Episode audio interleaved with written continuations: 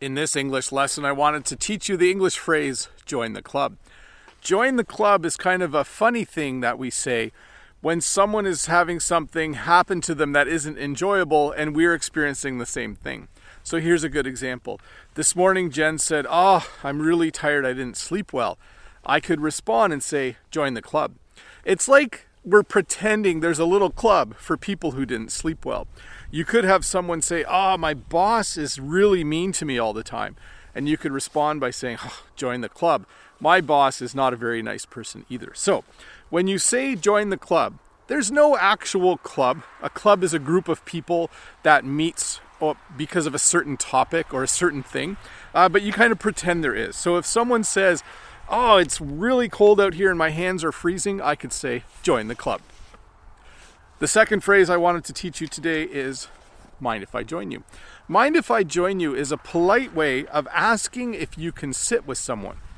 Maybe, let me think here. When I eat lunch at work, sometimes there are some teachers sitting at a table and there's an extra chair there. And when I walk up with my lunch, I say, mind if I join you? Because they might be having a meeting and they might not want other people to sit with them, or they might just be having a relaxing time eating their lunch, and I could say, Mind if I join you? And the response from them would probably be, Sure, have a seat, or Yeah, no problem, have a seat. Uh, so when you say, Mind if I join you? You're simply asking if you can sit with people.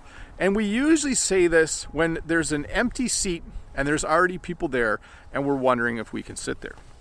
So, to review, join the club is a funny phrase we use uh, when someone is having something not so good happen to them and we have the same experience. We might say, join the club.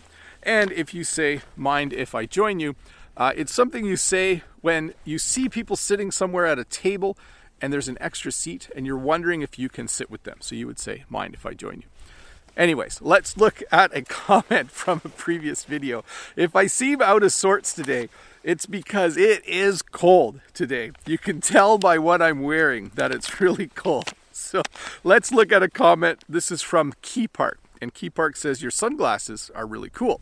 And my response is, Thanks. I can't remember where I bought this pair, but they have served me well. So I wanted to talk, first of all, Key Park, thank you for leaving that comment.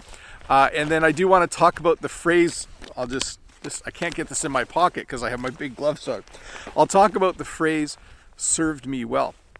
In English, when you say something served you well, it means that you bought something and it worked for a really long time and it was worth the money you paid for it. So, my camera that I'm using has served me well. I bought it used a few years ago. Every time I go out to make a video, it works really well. It has served me well. These sunglasses, they have served me well. Even though a lot of you yesterday said they were a really nice pair of sunglasses or they looked really cool, they're actually quite old. Um, and you couldn't see it yesterday. Maybe you can see it a bit better today. They're quite scratched up. They're very scratched up and they're quite old. I think they just broke. You see that? I think there's a piece of sunglass stuck right here. Oh, let me see if I can fix them while I'm making this English lesson. There, I fixed them. They can continue now to serve me well. Uh, anyways, I wanted to finish. I talk about the weather a lot. I wanted to finish by talking about the weather. I got the big gloves on. I got the toque, the hoodie, and the hoodie from my coat on, or the hood from my coat on, because it is minus 12 out here. Overnight, it was minus 18. It's cold. It is really, really cold out here. I'm actually wearing long johns under my pants. Long johns are another layer of clothing that you wear under your pants when it's really cold. And of course, I also have my new boots on. But it's still beautiful out here, but it's cold. You can see when I breathe out, you can see my breath. That's how cold it is.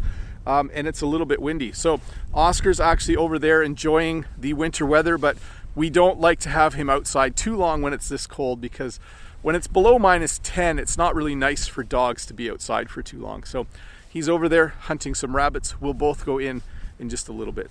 Anyways, I think I went an extra minute today. Maybe uh, maybe you enjoyed it. Maybe it was a little bit boring. Who knows? At least you got to see me fix my sunglasses. I'll see you in a couple days with another short English lesson. See you later. Hi, Bob the Canadian here. Thank you for listening to this English podcast lesson. If you would like to support me in the work that I do as an online English teacher, please visit patreon.com slash Bob the Canadian.